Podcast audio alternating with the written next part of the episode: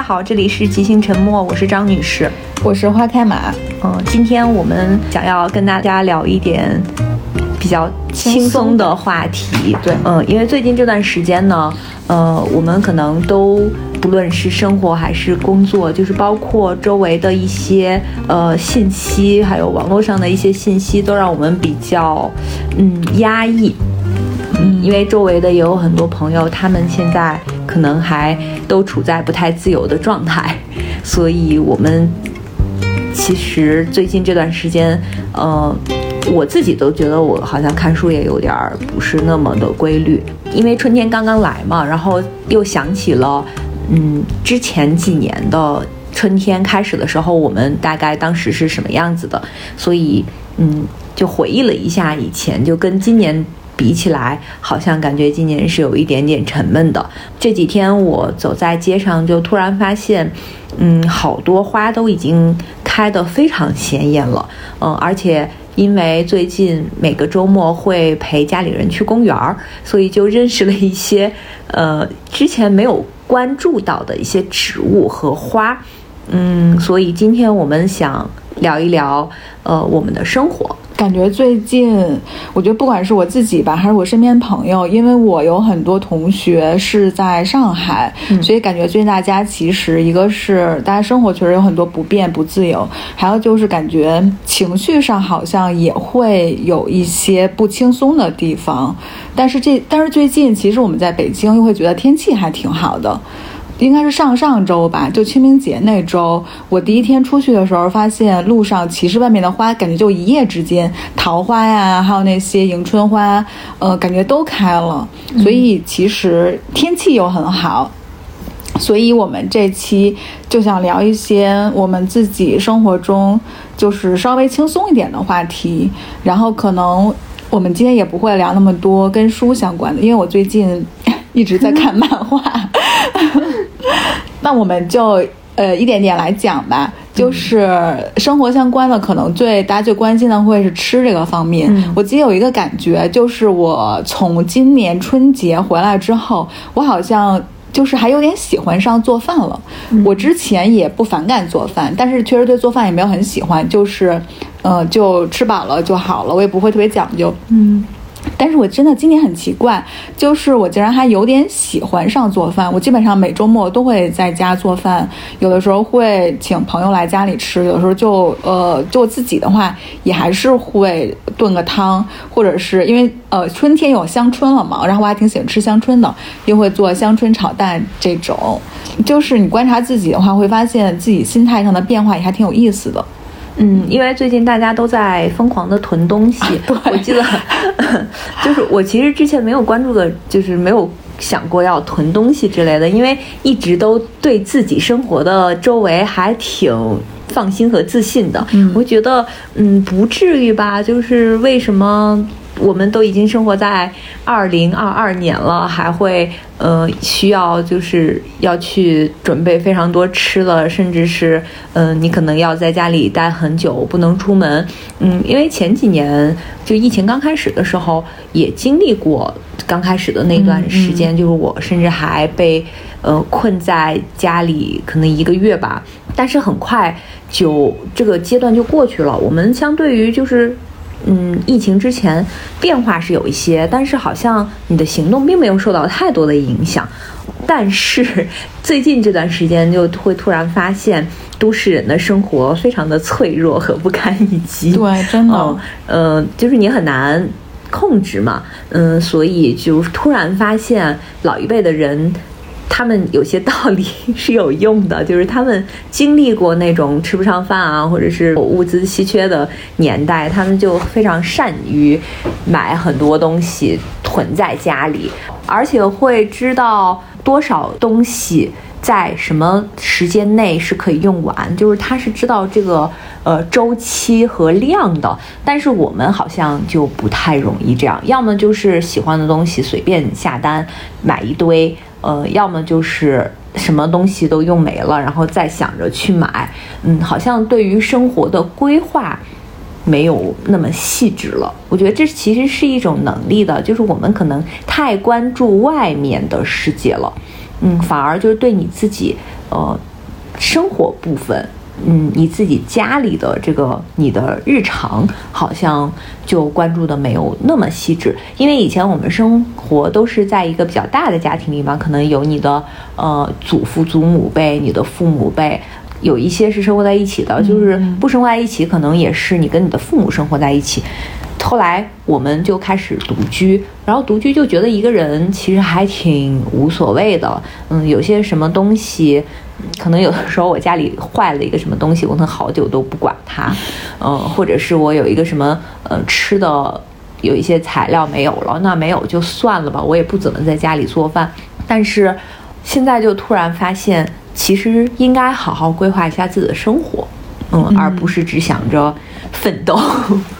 是，而且我是觉得，尤其是我们生活在大大城市，比如说北京、上海、广州这样的地方，因为生活太便利了，就你想买什么，你基本上足不出户，然后，呃，各个各种 A P P 上外卖，然后快递非常方便就可以获取到。我觉得这种便捷在一定程度上，其实让我们产生了一种错觉，就好像你很多东西你就可以很轻易的买到，然后。甚至可以很方便的送到家里。我现在觉得这可能真的是科技带给人的一种错觉。就你刚才说的，就是城市生活它真的很脆弱。就一旦有一个链条就是脱轨脱钩了之后，其实你就会发现，哎，好像就非常抓狂，因为就是你的轨迹被改变了，就不知道该怎么办了。但比如说，你看我爸妈，然后在我们家很小的地方，而且我们家前面还还有一块菜地，能种菜吗？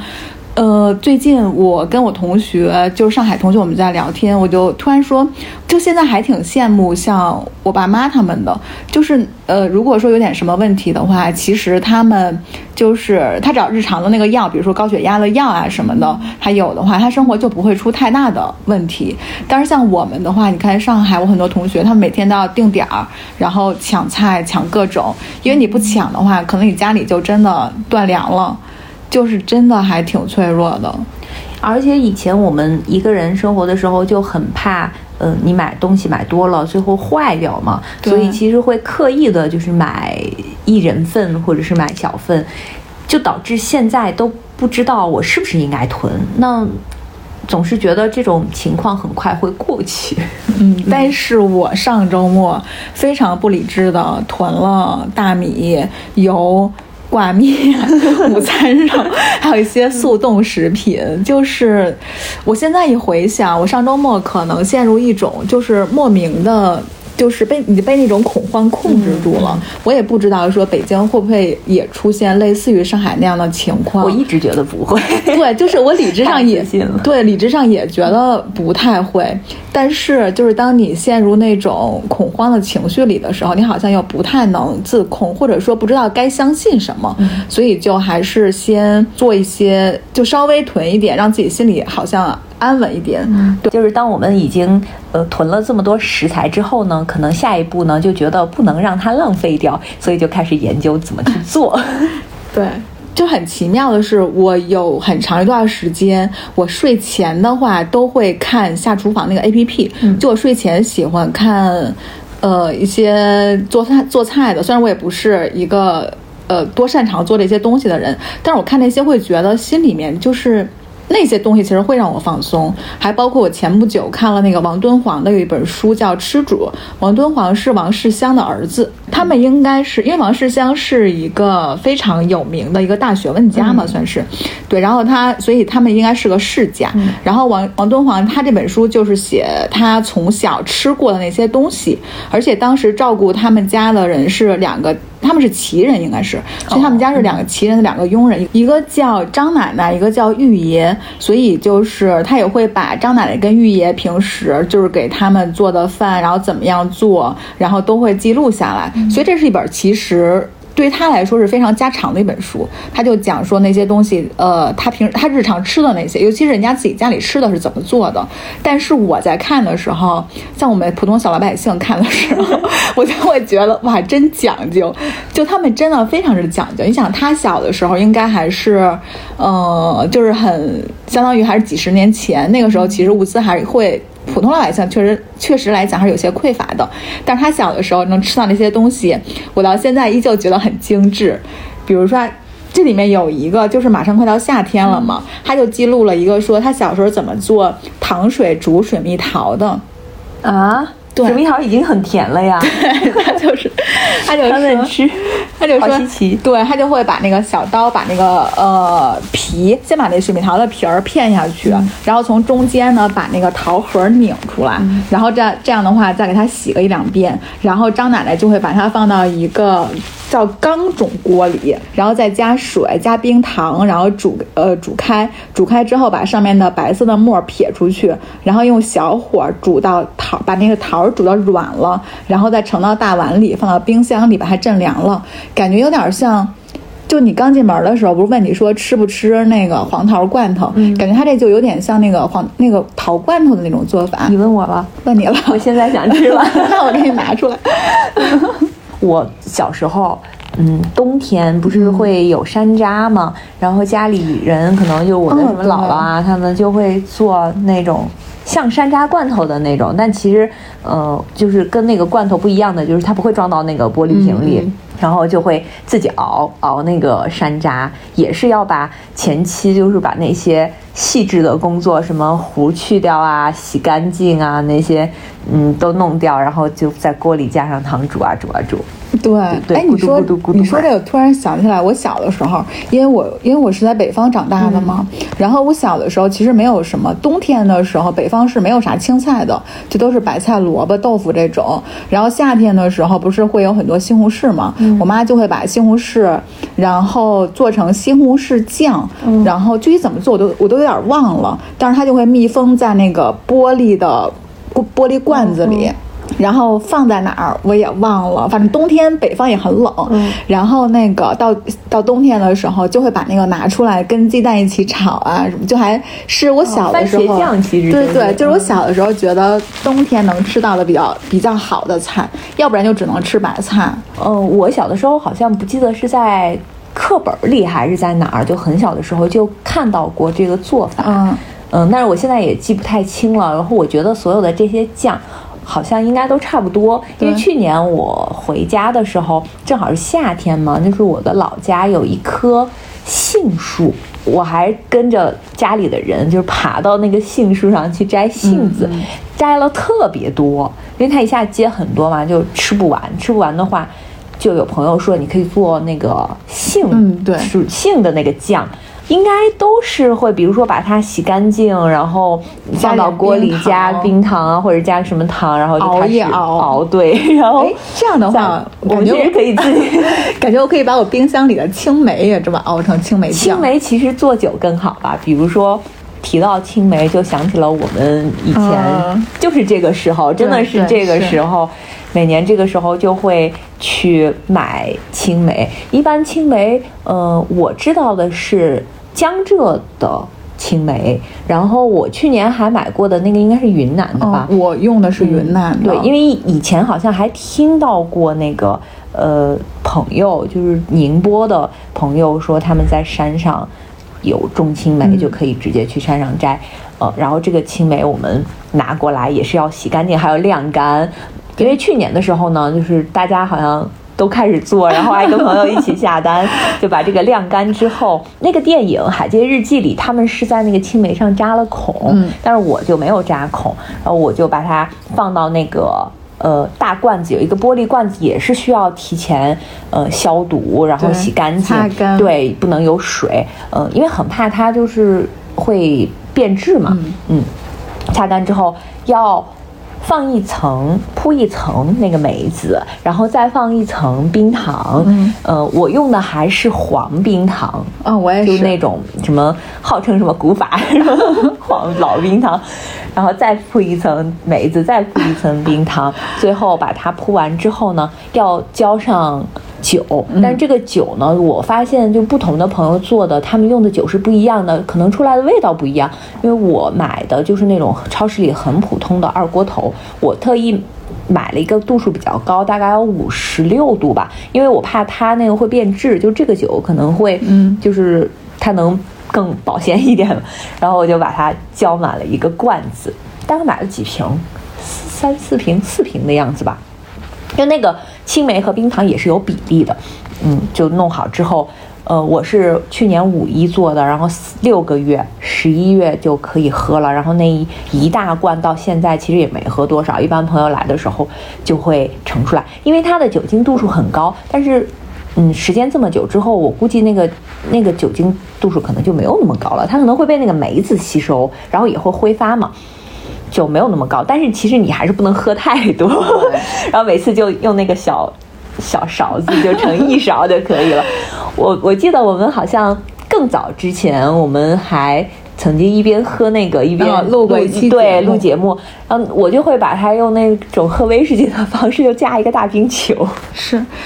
我哦，我去年没有做，我是前年做的。我当时也是用五十六度的二锅头，但我后来觉得那个劲儿太大了，我我真的喝我自己酿的梅子酒喝醉过一回。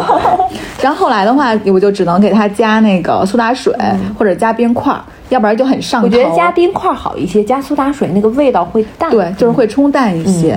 嗯，有好像我们还有朋友他会用嗯白兰地。嗯，或者是用度数稍微低一点的酒。对，我看我有一个朋友，他是用二十多度的，反正就二十多度那个酒。我觉得他那个对于我来说，我就觉得口感还行。二锅头实在是。就说到喝嘛，就我最近好像特别爱看那种，就是网络上经常有人在家里做各种饮料。嗯，就是他们会把一个杯子放在那儿，然后就开始，嗯。加这个加那个 什么的，嗯，我看他们更新的还挺频繁的。就是我曾经关注了一个博主，他发了非常多，不太敢确定他每一个都好喝，但是看着其实还挺挺好喝的。因为他在放的时候，比如说一个杯子里，他先放一个大冰块，然后那个冰块和玻璃的撞击声音，然后呢可能会嗯先泡一点茶，用这个做底，这个茶汤。先放在旁边，然后他会告诉你用什么，比如说明前龙井啊之类的，这个放在，然后呢就开始削水果，然后水果呢可能给它扒皮去核，呃切成一片一片的，呃有的甚至会用那个有点像捣蒜的那个东西，就给它搞得弄成那种酱或者是水果泥，然后把这个放。倒进去之后，然后再把那个茶汤再倒进去，然后再放上几片苹果，你就看着非常诱人，然后就每天看那个停不下来。嗯，感觉人家拍的很好。对对对，是。嗯，哎，我我最近喝过一个，是当时跟同事我们去。呃，去胡同里面瞎走，然后偶然间撞到一家咖啡店，然后进去之后，那家咖啡店就非常有意思。它咖啡店的中间有一棵大树，是真的树。然后呢，呃，我们就点看它那个看它那个水单，然后那是我第一次，我真的是第一次看到有一种有一款咖啡叫呃麦芽燕麦，就是麦芽酒咖啡。然后我还点了一杯，非常意外。的好喝，就是 真的，就是它又有点咖啡的那个拿铁那个味道，但是有点那个就是麦芽酒的那个那个味道，就是嗯，反正口感真的还挺好的。我打算之后再去喝一次，就这种混搭有的时候会还挺奇妙的。嗯，我发现就是最早的时候，只是调鸡尾酒的时候会加各种东西，就调出来不同味道。后来就开始出现了奶茶，是就是茶和什么其他的一些水果啊，各种混搭。嗯，到后来就是咖啡会跟什么各种混搭。比如说最近很火的什么樱花味儿的，或者是椰子味儿的这些。其实我觉得大家如果在家里调的话，就买一些那个呃小青柠，就非常小的那个，其实一切两半儿，然后放到你的水杯里，我觉得就直接用它来泡水，其实就还挺好喝的。嗯，就酸酸甜甜的这种味道，很适合夏天，就是很。受欢迎，因为它是非常大众的味道。对，就比如说你喜欢甜，就可以多放一些；喜欢酸，就可以少放一些。嗯，而且甜其实是可以让人开心的，会心情更愉悦一些。对，就我最近因为看了好多那个视频，然后我自己本身又很爱喝各种汤汤水水的东西，然后我最近就发现了有一本书叫《我们为什么爱饮料》。就我们为什么？你们有你有没有发现？就是最近各种，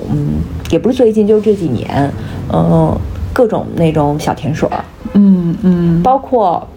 也不光是小甜水儿吧，就是咖啡啊，什么气泡水啊，嗯，各种的就出出了非常多，比如说经常那种很很火的嗯牌子，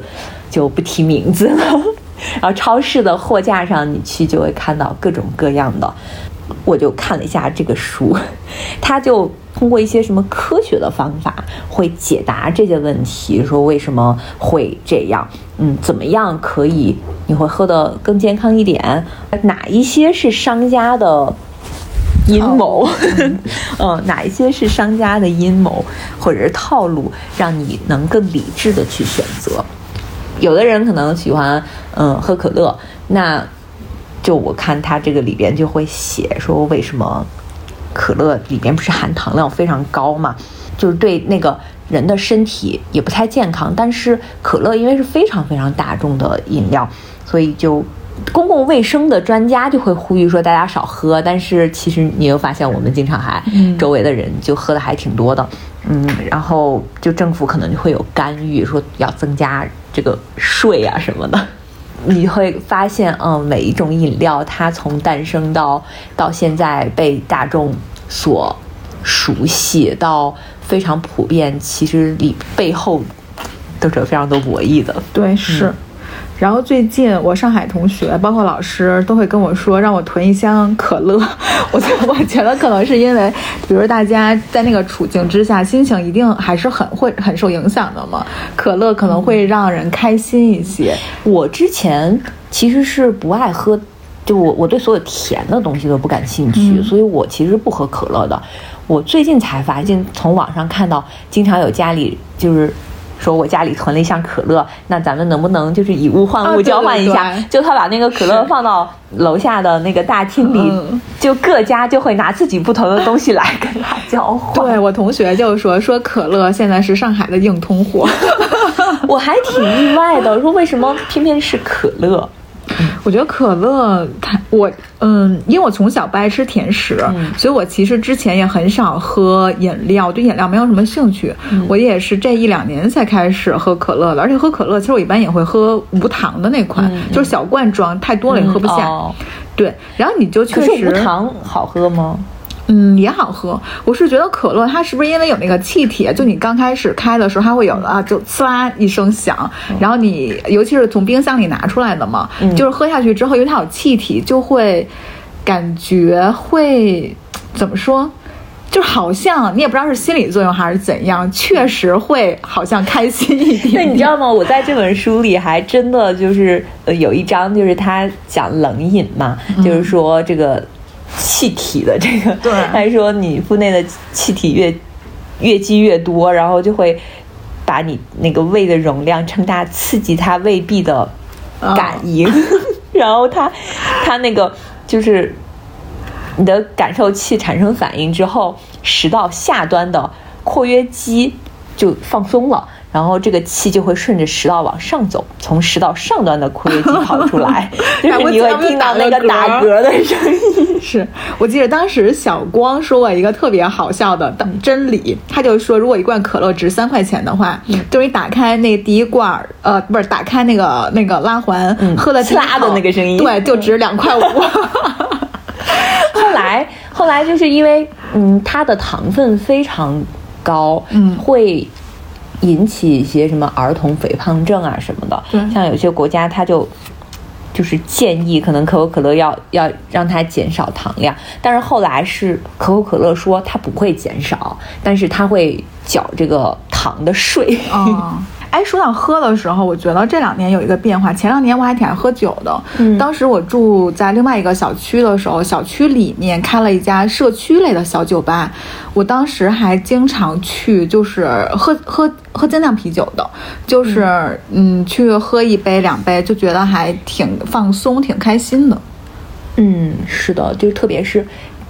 天气暖和了之后，对，嗯，冬天我一般。都不爱出门，但是当就是最近这段时间天气开始变热之后，你就总是忍不住蠢蠢欲动的想要约朋友一起出去喝一杯。但是最近这段时间，你又发现外面的世界是这样子的，嗯，所以就心情难免会低落一些。是，可能有的朋友是现在是出不去，我们就趁自己能出去的时候呢，就赶紧跟朋友约起来，因为你也不知道什么时候可能突然大家就没法。没法约在一起，就坐没没有办法坐在一起了。对，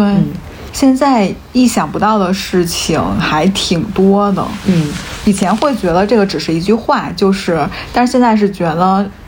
这句话还挺真实的。我疫情的时候，除了除了那个囤了一些吃的，其实我还囤了一一个游戏机。然后刚才张女士来我家，我俩还玩了一会儿游戏机。但我们发现，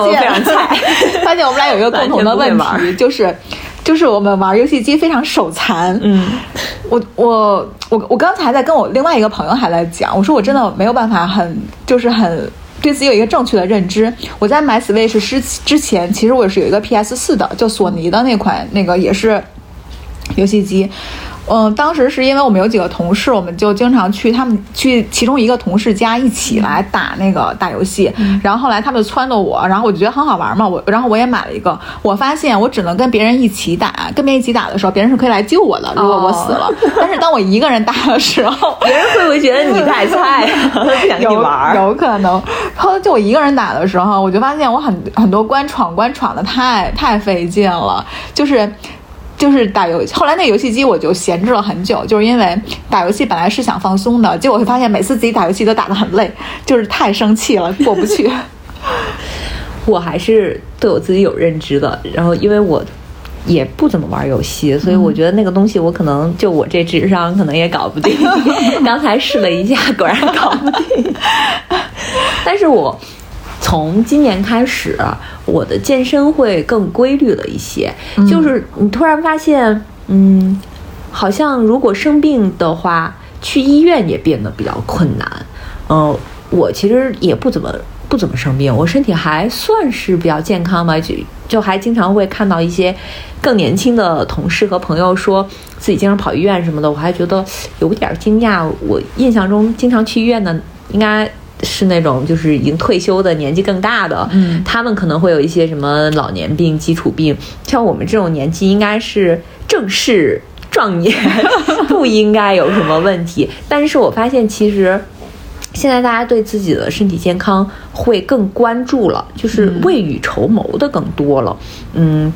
就比如说，可能过了三十岁，或者是过了三十五岁，呃，就会。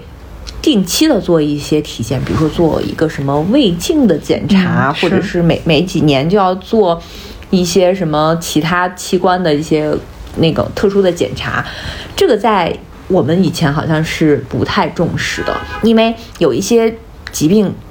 应该是可以预防的嘛，哦，所以我就会想着我尽可能的让我的身体更。健康和强壮一点，减少这种，呃，就是将来可能发生疾病的可能性，所以就嗯增加了一些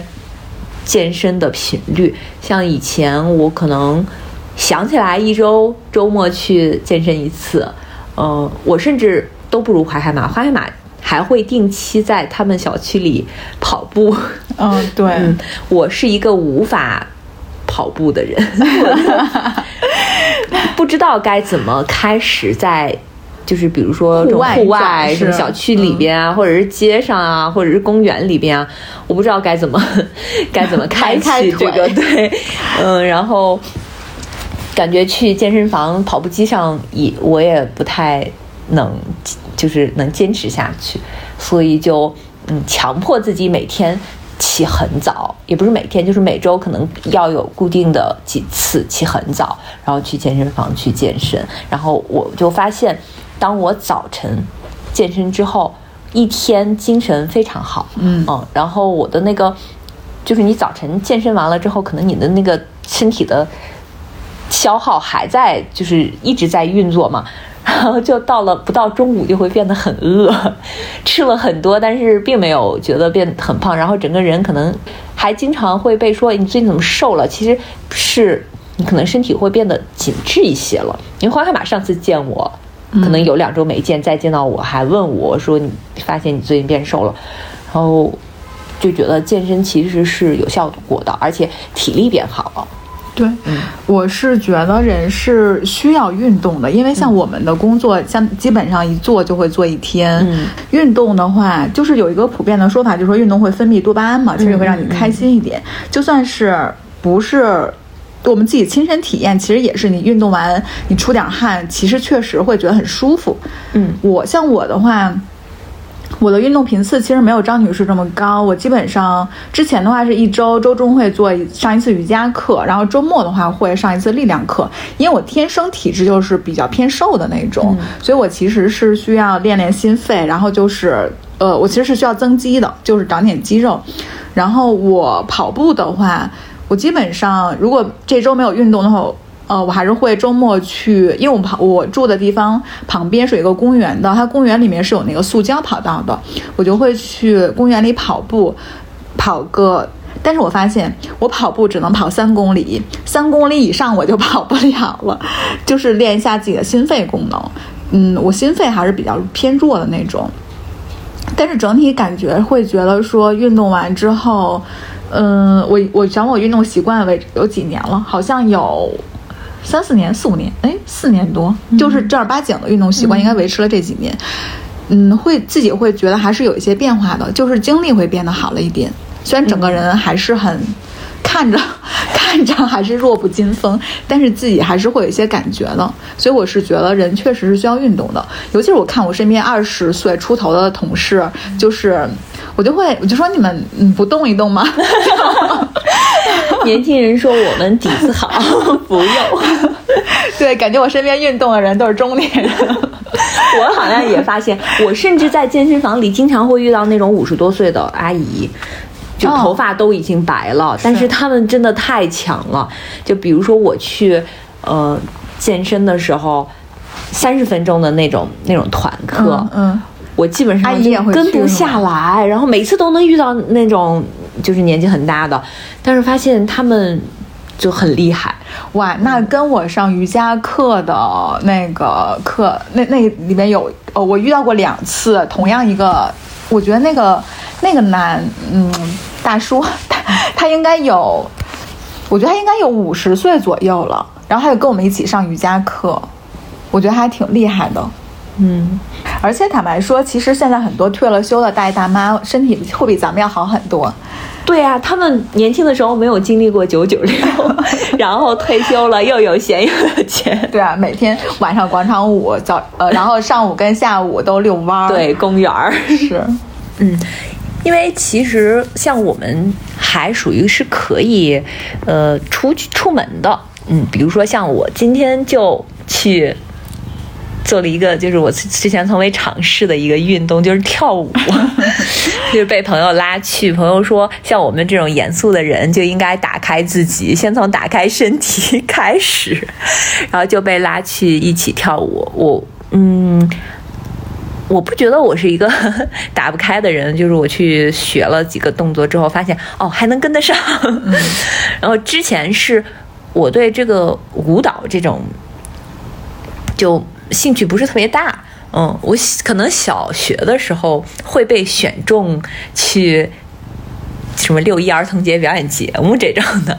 之后就没有专门学过。我记得我上小学的时候，我们班有一个女生被选走了，就是说她的整个那个身体 非常符合那种舞蹈演员的选拔的那种标准，她真的被选走了。嗯，选到什么地方我有点不太记得了，反正她一直到嗯。一直到现在，他是一个舞蹈老师。哦，他就是一直跳舞，一直就是一个舞蹈演员吧。那个时候，好像我记得那个老师就，当时真的非常夸张，就我们一群小孩儿，那个老师就就有两个老师，其中一个老师可能是那个叫呃文化馆的吧，文化馆的老师就会在比划，他说：“你看他的头，你看他的腿，然后你看他的那个膝盖那么小，然后头又很小，然后就发现很好。”对，可能他们是需要那种头小，然后膝盖小，还有一些什么，就是那个什么手长脚长，类似于这种的吧。然后他就非常符合这些标准，然后我们其他的小孩就感觉不太行，然后他就一直去跳舞，那个，所以我我那时候就觉得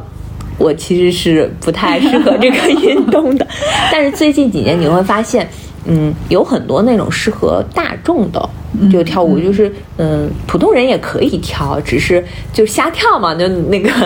跳一跳很开心的那种。然后今天就去学了几个动作，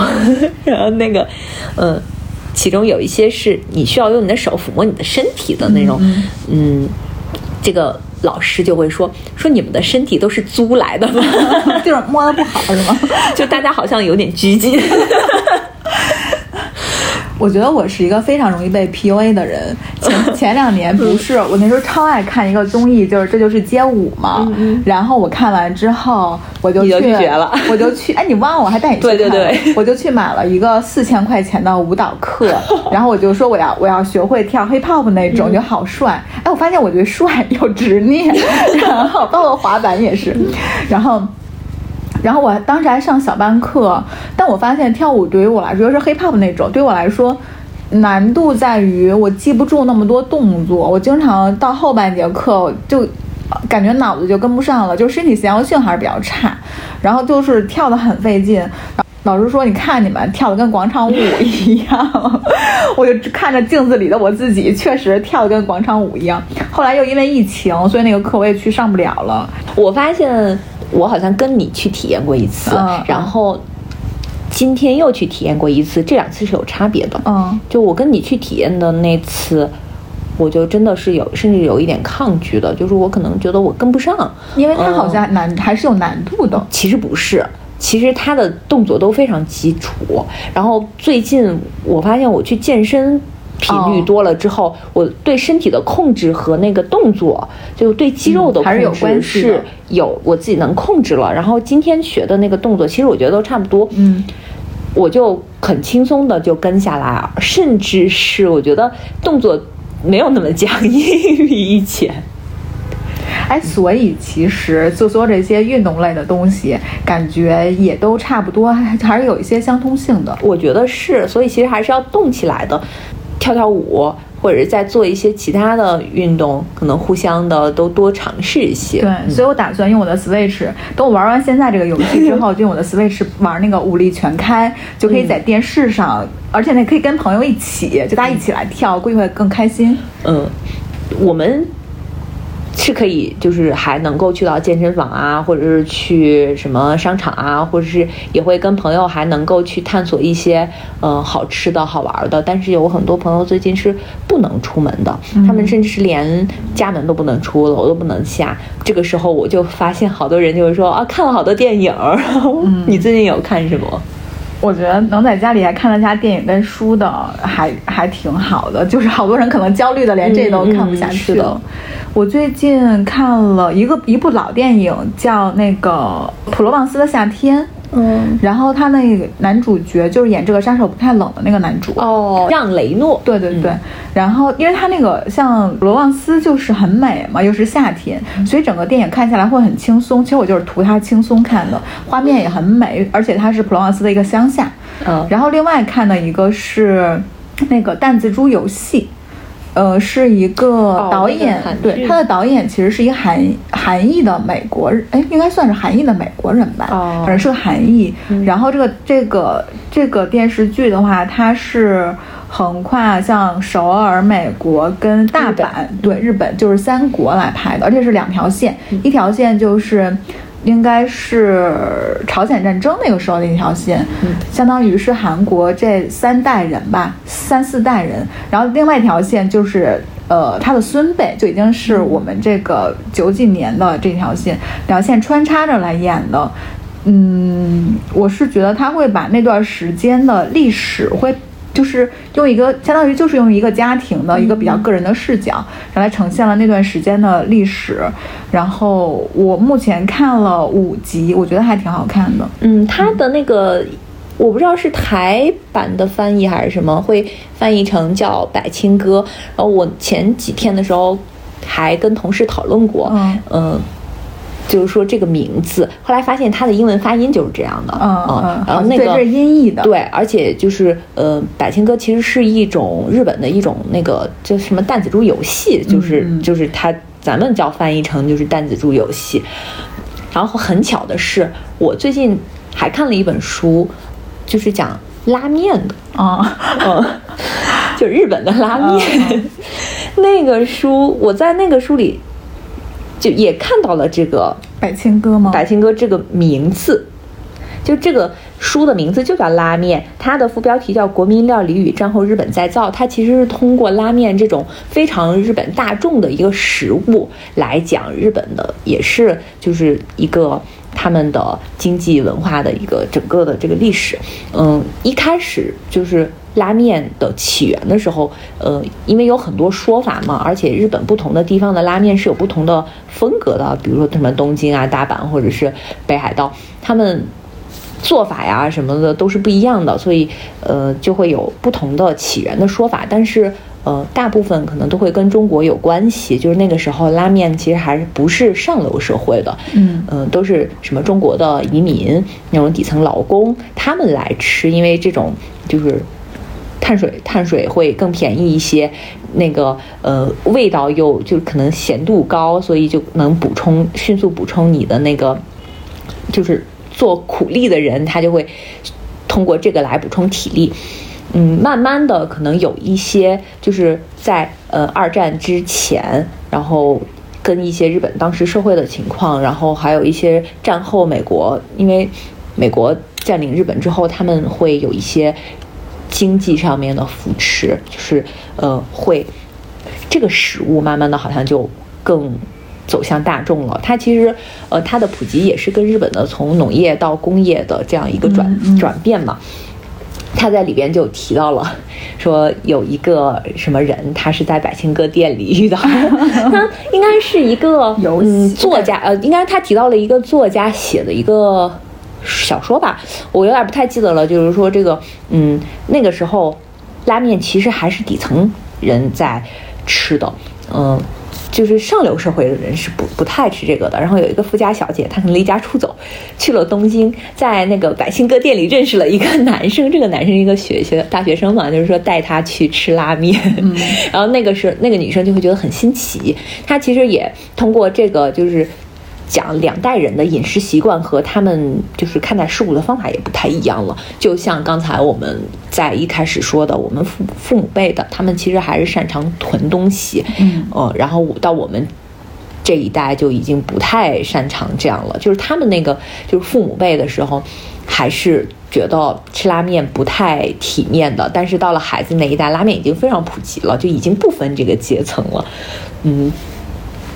然后我就想起啊，我们之前去日本，其实也会去吃什么伊兰拉面啊，或者我们在，嗯，就是包括在国内也会有很多日料店嘛，也会有各种各样的骨汤拉面，他们就会有什么汤头啊，还会放好多什么蒜啊什么的。是，哎，我最近还看了一本挺有意思的书，是手冢治虫的自传，叫《我就是漫画家》。我看那本书，那本书真的非常欢乐。就我看那本书的过程中，我经常会自己一个人在家看看，笑出来，是真的笑出声，就哈哈哈笑。就因为手冢治虫，嗯，我觉得他太有意思，就是这个人非常智慧、幽默。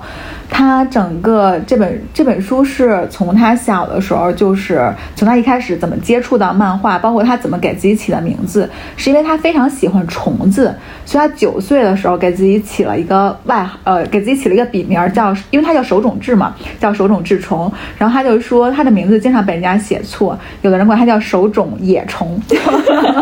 就那个少了一个三点，就少了一个点那个野虫，然后。